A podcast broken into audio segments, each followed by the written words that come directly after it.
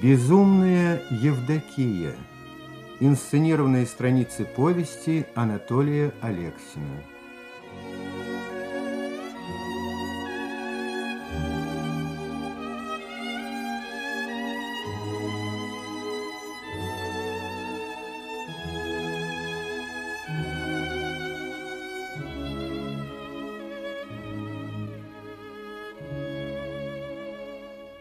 Чем дальше уходит дорога жизни, тем с большим удивлением двое, идущие рядом, вспоминают начало пути, и огни прошлого исчезают иногда где-то за поворотом. Чтобы события на расстоянии казались все теми же, теми же должны остаться и чувства.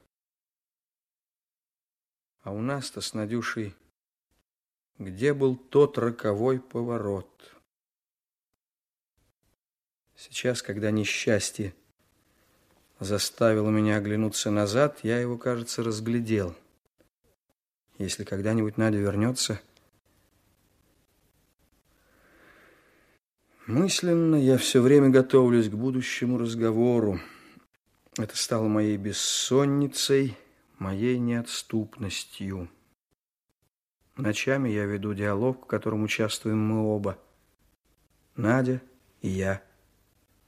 Сюжет диалога всегда одинаков. Это наша с ней жизнь. Если прошлое вспоминается в общем и целом, оно, наверное, умерло или просто не имеет цены. Лишь детали воссоздают картину.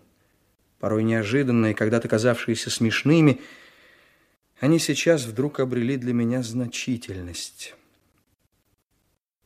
Но почему же все, о чем я теперь вспоминаю, так долго не обнаруживало себя? Я должен восстановить разрозненные детали. Быть может, собравшись вместе, они создадут нечто цельное? Мы с Надей работали в конструкторском бюро на одном этаже, но в разных концах коридора. Встречаясь, мы говорили друг другу «Здрасте», не называя имен, потому что не знали их. Когда же меня вместе с огромной чертежной доской решили переселить в Надину комнату, некоторые из ее коллег запротестовали, и так уж не протолкнешься. Одним человеком меньше, одним человеком больше, стал убеждать представитель дирекции. Это смотря какой человек, сказала Надюша. Потом, возникая из-за своей чертежной доски, словно из-за ширмы кукольного театра я нарочно встречался с Надей глазами и улыбался, чтобы она поверила, что я человек неплохой. С той же целью я пригласил ее однажды и на концерт знаменитой певицы. Пойдемте. Я тоже пою. Правда, есть одно затруднение. У меня насморк и кашель.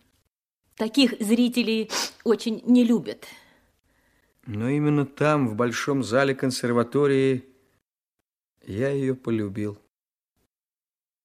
В течение двух отделений Надя героически старалась не кашлять и не чихать. А когда знаменитую певицу стали вызывать на бис, она шепнула... «У вас нет платка, мой абсолютно промок. Вот уж не ожидала от своего маленького носа такой бурной активности». Она напоминала Ребенка, который в присутствии гостей, повергая родителей в ужас, может поведать обо всех своих намерениях и выдать любые семейные тайны. Милая детская непосредственность, говорят о таких людях. Надина непосредственность не была милой. Она была удивительной, покоряющей. Ее синонимом была честность. Я-то ведь не отважился сообщить ей, что сочиняю фантастические рассказы, которые никто, к сожалению, не печатает. А когда я сказал Надюше, что мечтаю на ней жениться, она ответила... Только учтите, у меня есть преданное, порог сердца и запрет иметь детей. Но ведь, в конце концов, можно обойтись и без детей. Нет, нельзя. Представляете, какая у нас была бы дочь? И с той поры иметь дочь стало нашим главным желанием. Будущие родители обычно мечтают о сыновьях, а мы ждали дочь, Оленьку. И она родилась. Надюша написала мне в своей первой записке после того, как на земле нас стало трое. Она не могла поступить иначе. Разве она могла обмануть мои и твои ожидания? Спасибо ей. Вот с этой фразы, думаю я, все началось. Эта фраза перекинула мост и в тот страшный день, который разлучил нас с Надюшей. Мост длиною в 16 лет и два месяца.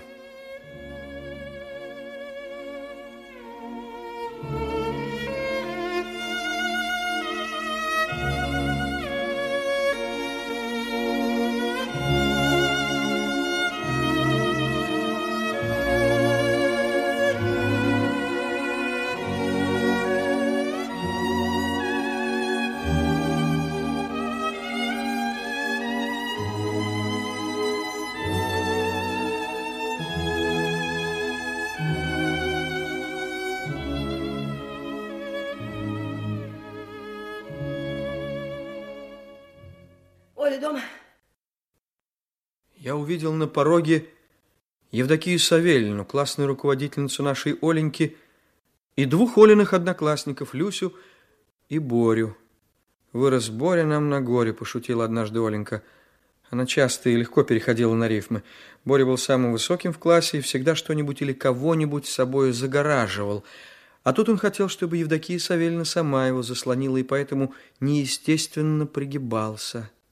Хрупкая Люся тоже спряталась за громоздкой, но очень подвижной фигурой своей классной руководительницы. Евдокия Савельевна была в брюках, старомодной шляпе с обвислыми полями и с рюкзаком за спиной. Оля дома? Нет. Она не вернулась? Нет. Как? Нет. Да что вы говорите? Она же ушла вместе с вами в поход. Это так. Это безусловно так. Но вчера вечером она куда-то исчезла. Я почувствовал, что сзади за мной стоит Надя. Она не сказала ни слова, но я почувствовал, что она сзади. Где же она теперь? Я не узнал Надиного голоса. Не уловил привычных для меня интонаций. Трудное умение взглянуть на события собственной жизни со стороны – Спокойное чувство юмора всегда помогали Наде удерживать себя и меня от радостной или горестной истерии. И вот впервые Надя изменила себе. Где же она теперь? Видимо, Оля просто не вынесла. Видимо, всему есть предел. Я сказал так, потому что именно они, те трое, все еще стоявшие за порогом, были причиной частых страданий и слез нашей дочери. Сейчас уже утро, а ее нет. Ее нет? Где же она? Куда же она? Те трое были еще за порогом. Виновники – главные виновники того, что произошло. Мысленно повторял я. Что именно произошло, я еще не знал. И неизвестность, как всегда в таких случаях, была самым страшным. Наверное, я смотрел на них не просто с осуждением, а с ненавистью. Евдокии Савельевне было 54 года. Она называла себя предпенсионеркой но ей можно было дать и 57, и 39, и... Она была, как говорят, женщиной без возраста. Поскольку Евдокия Савельевна раз и навсегда решила, что внешность и годы значения для нее не имеют, она и одежде никакого внимания не уделяла. Поверх модных, где-то в попыхах, случайно купленных брюк она могла надеть мужскую ковбойку, а в короткие под мальчишку подстриженные волосы воткнуть костяной гребень времен Очаковских и покорения Крыма – Приблизительно в таком виде и предстала она перед родителями учеников 9 класса Б на одном из собраний. На том собрании Евдокия Савельевна, помнится, объясняла нам, как важно прививать детям чувство прекрасного, учить их видеть и понимать красоту. В классе она привыкла замечать незаметных и выделяла тех, кто ничем абсолютно не выделялся. И она очень любила, чтобы все были вместе. Все. Со всеми. Для всех. Без этих слов не обходилось ни одно ее заявление. Она хвалила тех, кто смог, наконец, начертить прямую линию, и тех, кто умел писать заголовки.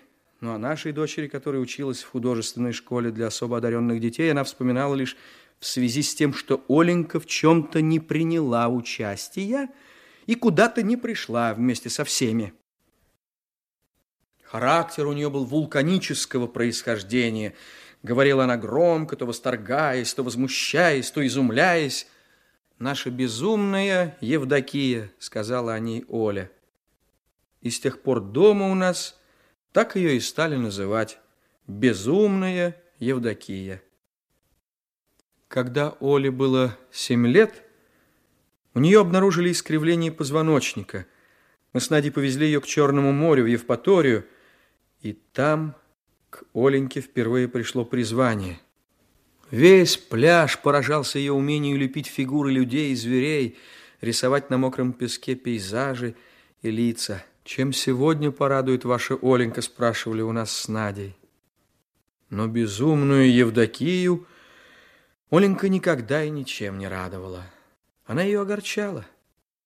Хотя за девять лет, которые минули после нашей поездки в Евпаторию, дочь добилась больших успехов, про Оленьку нельзя было сказать, что она как все. Но разве она в этом была виновата? Кроме Оли, никто в девятом Б не собирался стать скульптором или художником, но Евдокия Савельевна уважала людей других профессий. Ее радовало, например, что Вася Карманов оправдал ее надежды, стал директором троллейбусного парка, а начал с того, что сидел за баранкой. Или Лева Лапшин полностью оправдал ее ожидания, теперь он старший диспетчер. Она хотела, чтобы все дети были такими. Более высоких задач она не ставила. Она постоянно воспитывала учеников нынешних на примере учеников бывших, для чего устраивала встречи и собеседование. А Оленька в это время занималась в художественной школе. Еще изучала итальянский, чтобы прочитать о гениях Возрождения на их родном языке. Оля рассказывала, что на всех бывших учеников у Евдокии Савельевны была заведена картотека. В карточках, помимо адресов, телефонов и биографических сведений, было отмечено, когда проведена встреча с бывшим учеником и сколько ребят присутствовало на ней. Их отрывает от дела, нас отрывает.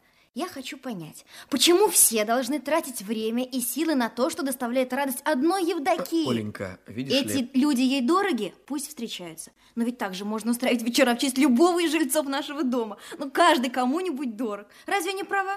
Ты абсолютно права, но будь снисходительной. У нее же нет семьи. Ей некуда торопиться. Надюша жалела безумную Евдокию, но еще больше опасалась за Оленьку. Этот страх преследовал нас обоих со дня рождения дочери. А вдруг с ней что-то случится? В семье, состоящей из трех человек, всегда кто-нибудь оказывается в меньшинстве, либо мужчина, либо женщина. У нас в меньшинстве были мы с Надей. Центром семьи, ее лицом стала дочь. Она заслужила это право, и мы были счастливы. От бывших учеников безумная Евдокия требовала, чтобы они подробно рассказывали о своих трудовых буднях. Бухгалтер про бухгалтерию, начальник ЖЭКа про ЖЭК, шеф-повар про кухню. Как это было интересно, как поучительно восторгалась Евдокия Савельевна. И ученики послушно вторили, что им было действительно интересно. А Оля молчала потому что в час встречи нынешних с бывшими она десятый раз перерисовывала какого-нибудь старика с телеграммой в руке или мучилась от того, что фигура собаки получалась статичной, а собачий взгляд не выражал собачьей верности и ума. Евдокия Савельевна обожала выставки и вернисажи. Увидев как-то по телевидению Олины рисунки и скульптуры, завуч предложил организовать в школе показ этих работ. Поинтересовались мнением классной руководительницы. Но оказалось, во-первых, что у безумной Евдокии нет телевизора, а во-вторых, она предпочла устроить выставку произведений всех, кто умел держать в руках кисточку и карандаш. У Оли она взяла всего два рисунка, чтобы было не больше, чем у других. Однажды в девятом Б решили разыграть на английском языке сцены из шекспировской «Двенадцатой ночи». И хотя было известно, что Оленька владеет и английским лучше всех в классе, ей довелось произнести на сцене всего несколько фраз. Ты понимаешь, мама, она нам все время напоминала, что нет маленьких ролей, а есть маленькие актеры. Подавляла нас опытом Станиславского. Но он вряд ли имел в виду, что маленькие актеры должны исполнять большие роли. Да, с маленькими спокойнее. И вообще они гораздо ближе. Привыкните к этому и смиритесь. Да, нелегко было нашей дочери в мире людей обыкновенных.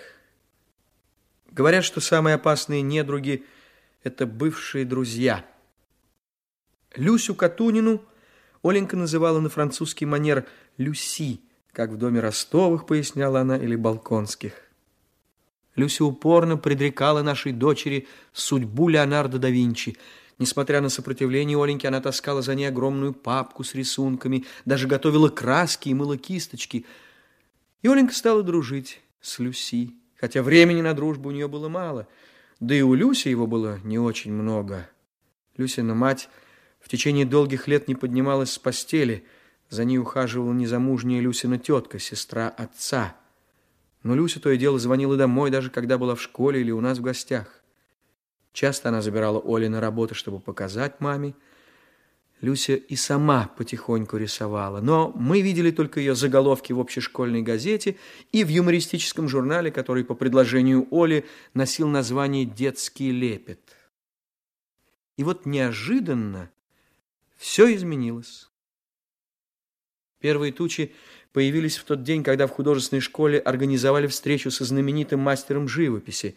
Школьный зал был переполнен, и Оленька не смогла провести туда подругу. Мама, я не нашла для Люси места в зале. Ой, боже мой. А у двери стояли церберы. А она обиделась. И за что? Доченька, но... Академик живописи рисует гораздо лучше, чем говорит. Я ей сказал, ты знаешь его работы, значит, ты с ним знакома. Художник – это его творчество. Правильно? А она? Она вернула папку с рисунками. Ой. Как говорят, забери свои игрушки. И что же дальше? Ну и мерси, дорогая Люси. Друзей труднее найти, чем потерять. Мама, раз можно потерять, значит, это не такой уж и друг. Не нашла места в зале. Если бы ты не нашла его у себя в сердце. Но ведь именно нашей семье она доверила самую горькую тайну. В ту пору Люся узнала, к несчастью, что отец давно уже любит другую женщину, а не ее маму. Сейчас к Люсе надо быть снисходительней. Обыкновенная история. Но каждый переживает ее так, будто ни с кем ничего подобного не случалось. Я предлагала поговорить с ее отцом, но она отказалась. Я отца не виню. М, логично. Анну Каренину мы тоже ни в чем не виним. Правда, Каренин не был прикован к постели. Да. Все слишком сложно. Пойди разберись. Став непрошенной хранительницей отцовской тайны, Люся начала получать двойки. Ее решили проработать на классном собрании, но Оля выступила в защиту подруги. Хотя это было уже после истории со знаменитым мастером живописи, но тут Люся сказала, что ей не нужна такая защита. После проработки на классном собрании Безумная Евдокия неожиданно взяла Люсю Катунину под свое крыло. Она сделала ее, двоечницу, старостой класса. И вот тогда я понял, что Люсины обиды были лишь поводом. Просто она решила идти в общем строю и относиться к Оленьке по системе Евдокии Савельевны. Все, всем, как все я понял, что дочь наша впервые столкнулась с предательством.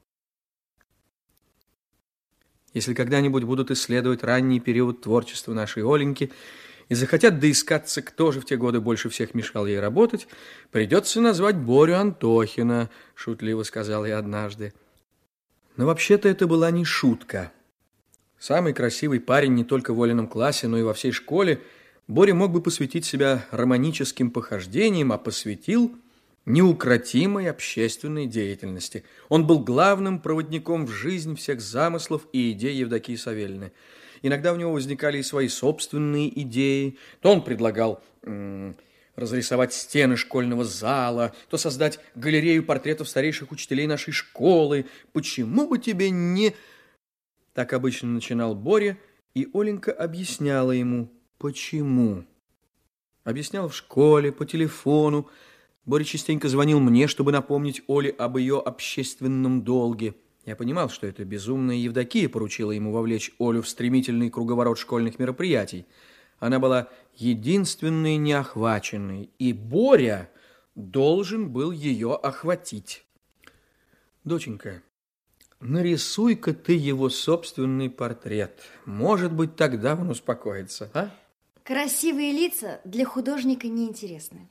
А внутренней красоты я в Антохине не заметила. Боря изучил расписание занятий в художественной школе и иногда перехватывал нашу дочь по дороге домой. Да он следит за мной. Если полкласса не придет мыть окна, это ничего. Но если я не приду, он на завтра обязательно скажет, ты слишком заметна, чтобы отсутствовать. Все удивлялись. А удивлялись, я уверена, только он да Люси с Евдокией. Боря Антохин воспитывал нашу Оленьку на примере бывших учеников Евдокии Савельевны – а чаще всего на примере ее любимейшего ученика Мити Калягина, водителя самосвала. Митей Евдокия гордилась не зря. В первые дни фашистской оккупации он больной, с высокой температурой сумел доставить своему дяде-врачу в рабочий поселок, что был в 30 километрах от города, лекарства и хирургические инструменты. Его дядя, невропатолог, никогда не делавший операций, извлек пули, и вылечил двух наших солдат, которых скрывал у себя в подвале. Митя тогда проявил не только смелость, но и находчивость. Из многих дорог, которые вели к дому дяди, он выбрал самую короткую и ту, на которой его не подстерегала встреча с врагами. Когда Евдокия решила устроить поход девятых классов по местам, связанным с боевой деятельностью Мити Калягина, Боря сразу предупредил Оленьку. «Не вздумай принести справку. Этому походу придается большое значение. Кем придается? Всеми. Два девятых класса должны были порознь искать тот самый самый короткий путь к дому дяди-врача, который десятки лет назад обнаружил Митя Калягин. Накануне похода девятиклассники встретились с Митей Калягиным. Оленька успела набросать в блокноте Митин портрет. Он оказался худенький, лысый, Евдокия Савельевна объяснила, что это результат военного детства и очень застенчивый. О своем подвиге Митя Калягин рассказывал как-то не всерьез, словно и тогда, в 42 году, это была военная игра, а не настоящая война, и были не настоящие раненые, которых он с дядей спасли. Девятый класс, который первым Митиной дорогой добрался бы до домика дяди-невропатолога, должен был получить, как сказал Митя, приятный сюрприз. Девятые классы дошли до той станции, до которой Митя Калягин добрался когда-то на попутной машине, расположились на ночлег, а через несколько часов Оленька исчезла. Я смотрел на Борю Антохина и мысленно спрашивал, почему же на этот раз ты не уследил за ней, Боря? А они трое так и стояли за порогом, мне казалось, что они стоят уже очень давно, но прошли всего лишь минуты. Обернувшись, я впервые за это время увидел Надю и понял, навсегда понял, что матери и отцы, даже самые любящие отцы, все же чувствуют не одинаково. Она не могла вспоминать, анализировать, взвешивать, Одна мысль вонзилась в нее неожиданно, как шаровая молния, влетевшая в открытое окно и сжигала ее изнутри. Где сейчас Оля? Я позвоню Мите Калягину, попрошу его приехать. Ну а что же все-таки произошло? Простите вы меня. Ничего. Ничего не было. Вечером все получили задание и разошлись. За хворостом, за водой. Расспросить жителей о дорогах к тому поселку. Все вернулись, а она нет. Но спохватились мы только утром. Были в разных палатках. С этой минуты Надюша окончательно перестала владеть собой. Надо сообщить всюду. Ничего страшного быть не может, но надо сообщить. Евдокия Савельевна составила список телефонов. Милиция, дежурный по городу, больницы, местные власти той станции и того поселка. Позвонив, она ставила черточку возле номера, который в очередной раз ничего не прояснил и ничем не помог. Делала она это методично, спокойно, только пальцы, когда она крутила диск, не вполне были ей послушны. Она не туда попадала, извинялась и вновь набирала номер. С каждым ее звонком мне становилось яснее, что с Олей стряслось что-то невероятное, трагическое. Если Оля убежала от своих спутников вечером, рассуждал я, она могла тут же сесть на электричку и приехать домой. Если же последний поезд уже ушел, она провела бы ночь на станции и вернулась домой рано утром. Электрички ходят рано утром, шести часов. Надюша пересекала комнату по одному и тому же маршруту от двери к окну и обратно. Туда и обратно. Туда и обратно. Евдокия Савельевна прикрыла трубку рукой и сказала... Им нужны ее фотографии последнего времени. В последнее время она не снималась? У меня есть ее карточки. Это было на той неделе. Я снимал участников похода для нашей газеты. А, очень хорошо. Отвези их. Оттуда сразу назад. Помни, мы все тебя ждем. Тогда уже наверняка будет Митя Калягин. И вы с ним поедете обратно. Туда, к нашим. И поднимете их на поиски. Надо будет прочесать лес. А что? Там большой лес? Да что вы!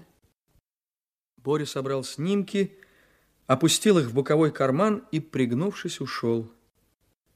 Люся стояла на балконе и неотрывно смотрела вниз. В телефонных переговорах Евдокии, в желании Люси первой все увидеть и обо всем сообщить, в той бережности, с которой Боря Антохин раскладывал и собирал Олины фотографии, мне чудилось что-то страшное. Я был уверен, что они искупают вину. Но каков же ее размер? Что именно они допустили там в походе, если Оля не вытерпела? И что она в минуту отчаяния могла совершить? И кого могла встретить ночью на этой неизвестной дороге? Внезапно раздался звонок. Надя опустилась на стул. Я тяжелевшими ногами зашагал в коридор, но Люся опередила меня. Митя Калягин. Ты на машине? Машина внизу. Кстати, Митя, когда отвозил дядя лекарства и инструменты, тоже приехал домой только утром. И мать не знала всю ночь, где он. Я удрал с воспалением легких. А что было делать? Она бы не пустила меня, сказала бы, сама отвезу. Я матерей раньше не понимал, пока сам отцом не заделался. Надя не слышала этого. Митя рассказал еще одну историю о том, как его сын тоже один раз не ночевал дома и вернулся только под утро. Оказывается, поссорился с девочкой и сказал, что будет стоять под ее окном, пока она его не простит. Она преспокойно спала, проснулась утром, собралась в школу, выходит, а он все стоит с самого вечера. И что же вы сказали своему сыну? Она же тебя не любит, дурак. Это вы точно сказали. Надя не слышала. Раздался звонок. Она привстала, а Люся снова опередила меня. Вернулся Боря Антохин. Я вот подумал, у меня есть и другие ее фотографии. Заехал домой на обратном пути и взял. Надо будет раздать там, в районе, чтобы мы не одни искали. Это так, да. Это, безусловно, так. Если все возьмутся за дело, мы быстрее достигнем успеха. Мы ее найдем. Сейчас Боря с Митей поедут туда. И все выяснится. Вы ведь знаете, Митя во время войны решил более сложную задачу. В ее голосе мне все явственнее чудились интонации врача, убеждающего безнадежно больного, что вот сегодня он выглядит молодцом. Но поверить этой интонации я не мог. Это бы значило... У Надюши хватило сил только на тот отчаянный крик.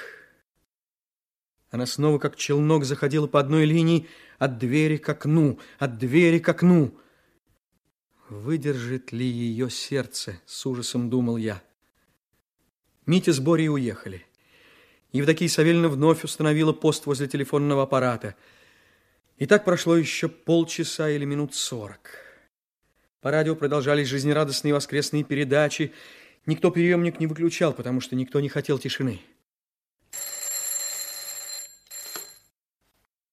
Нет, не мать, честное слово, не мать. А кто? Учительница из школы. Помню, я помню, в синих брюках была. Что вы говорите? Опознать?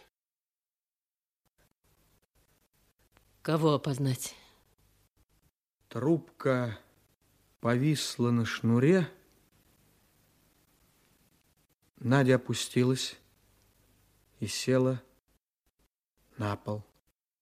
Я не узнаю ее. Я не узнаю ее. Ее подняли, посадили на диван. Она не двигалась, оцепенела. А где мамуля? Я привезла ей цветы. Утром в поле так хорошо. Папа, ты представляешь, они же до сих пор движутся к этому дяде во главе с безумной Евдокией.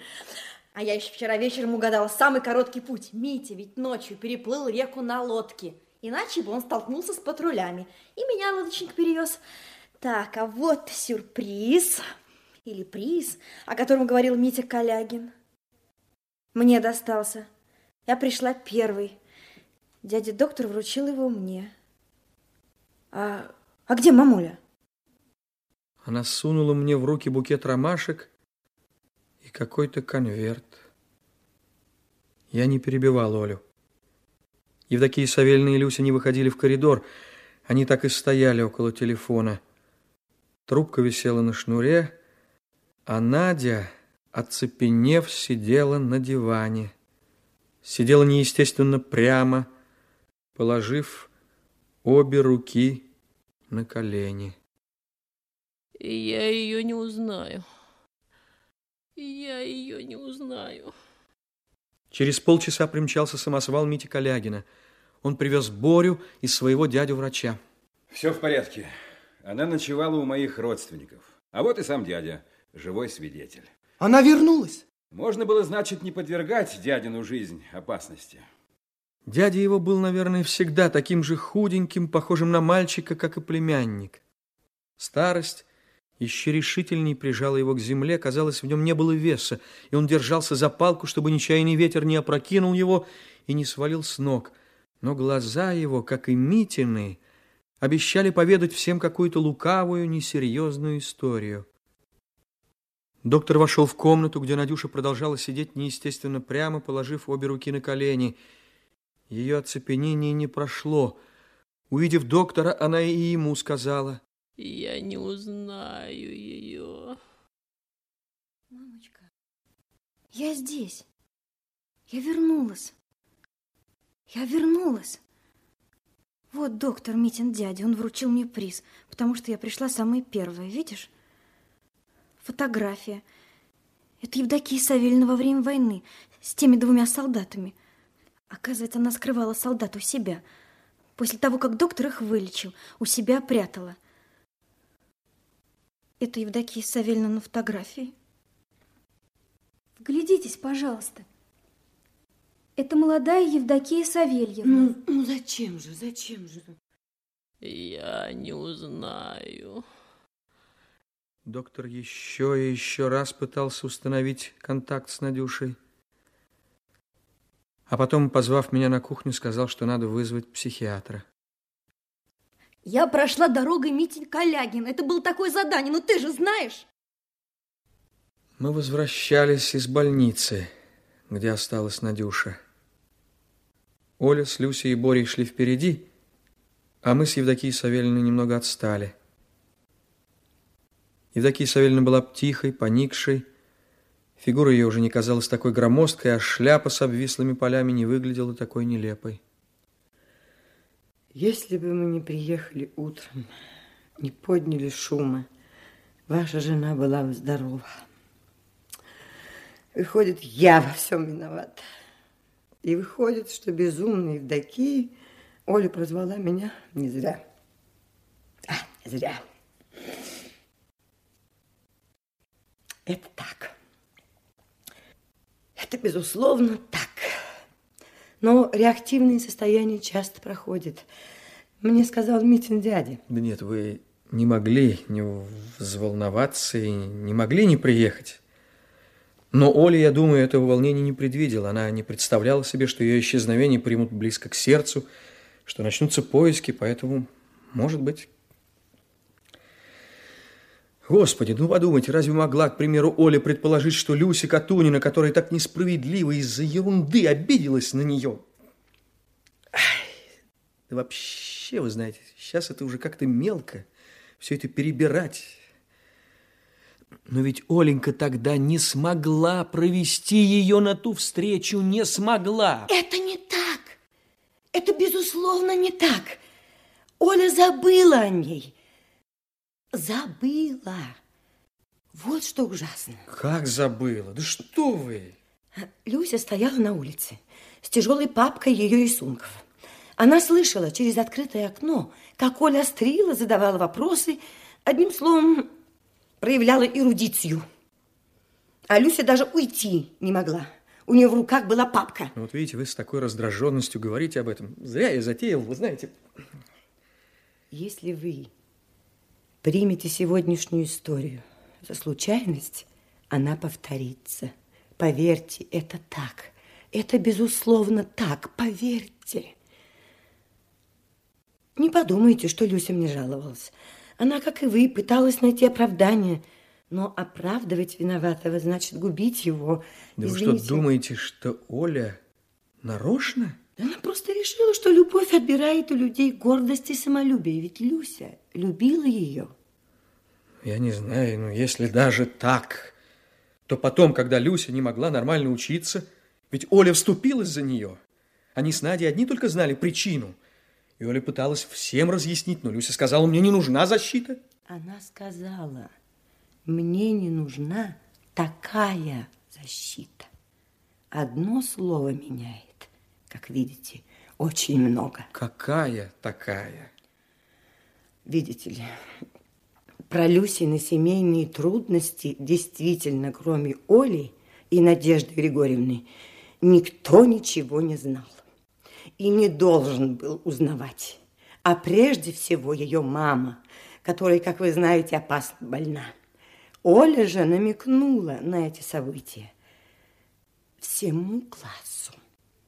У нас учатся ребята из дома, где живет Люся. А дом этот новый и очень большой. И сама Люся ни в чем не винила отца. И в чем же его винить? Полюбил и пожертвовал своей любовью ради больной женщины. Это легко? Я с удивлением смотрел на Евдокию Савельевну. Она говорила о любви так, словно сама была когда-то ранена ею. Жить только собой – это полбеды. Гораздо страшнее, живя только собой, затрагивать походи и чужие судьбы. Если нет времени разобраться, лучше и не берись. А не пытайся небрежно вот одной рукой разводить чужую беду. Неужели вы думаете, что Оля нарочно? Ей некогда было вникнуть. Недосуг. Как недосуг было заметить любовь Бори Антохина. Любовь? разве вы не видели, сколько у него Олиных снимков? Почему он меня-то не фотографирует? Мы с Надюшей были очень довольны, что Оля еще ни в кого пока не влюблялась, и объясняли это ее нравственной цельностью. А может быть, ее любви хватало лишь на себя? Подумал я. Нет, нет, это неверно. Она всегда любила Надюшу и искусство. Она хотела, чтобы мы ею гордились. Это ведь тоже забота. И немалая забота. Вот вы меня простите, да, Евдокия да. Савельевна. А вы не думаете, что этот последний Олин поступок, который кончился так ужасно, был все же протестом? Против чего? Против одиночества в вашем классе. Тот, кто любой ценой хочет быть первым, обречен на одиночество. Мои ученики не стали знаменитостями. Нет, нет, ни одного. Но они не предавали меня и моих надежд. А насчет дарования, ну, они люди, люди, понимаете, у них есть талант человечности. Разве вы не заметили? К человечности талант художника может и не прилагаться, но к дарованию художника человечность. Это, безусловно, так, конечно, это так. Да, да, уверяю вас, безусловно, так. И только так. А вот вы помните, ну вот когда этот мальчик стоял под окном у той девочки, вы помните? Митя рассказывал. Да, да, да. Я не хотел бы вас огорчать, но, но он позвонил из автомата домой и предупредил. Это было так, безусловно так. Но Митя говорил, что... Он успокаивал Надежду Григорьевну. Понимаю. Скажите, я не знал, Евдокия Савельевна, что вы скрывали у себя тех солдат. Их уж нет. Что, погибли? Ну, просто умерли от болезней. Война с недугами, несчастьями будет вечной. Иногда мы еще и сами убиваем друг друга. В том, что произошло сегодня, виноваты мы все.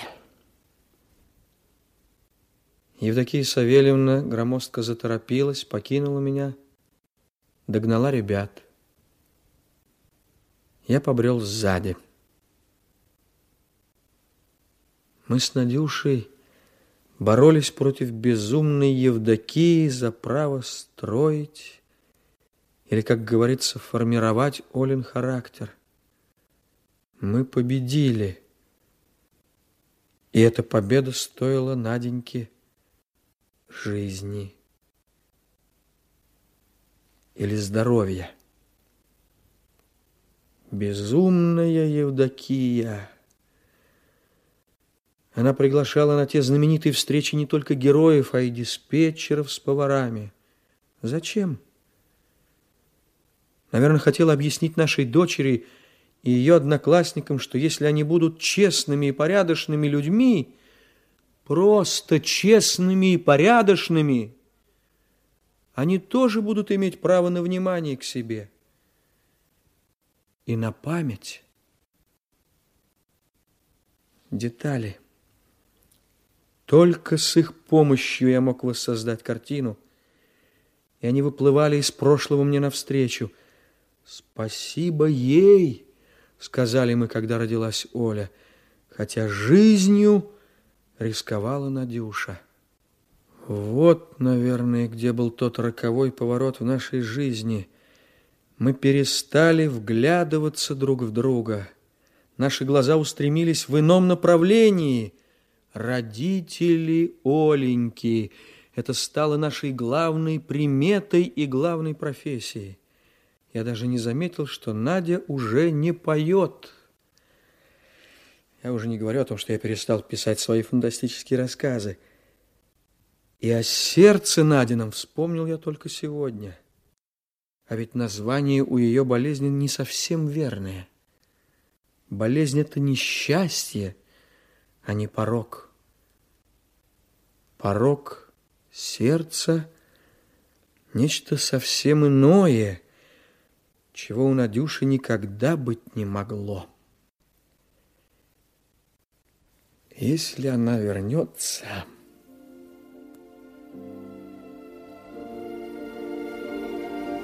thank you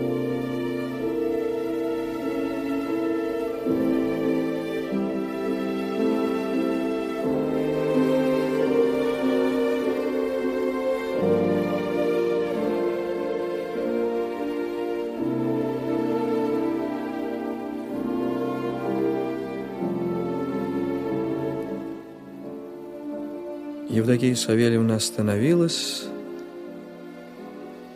и другие остановились возле дома, где нам с Олей предстояло остаться вдвоем.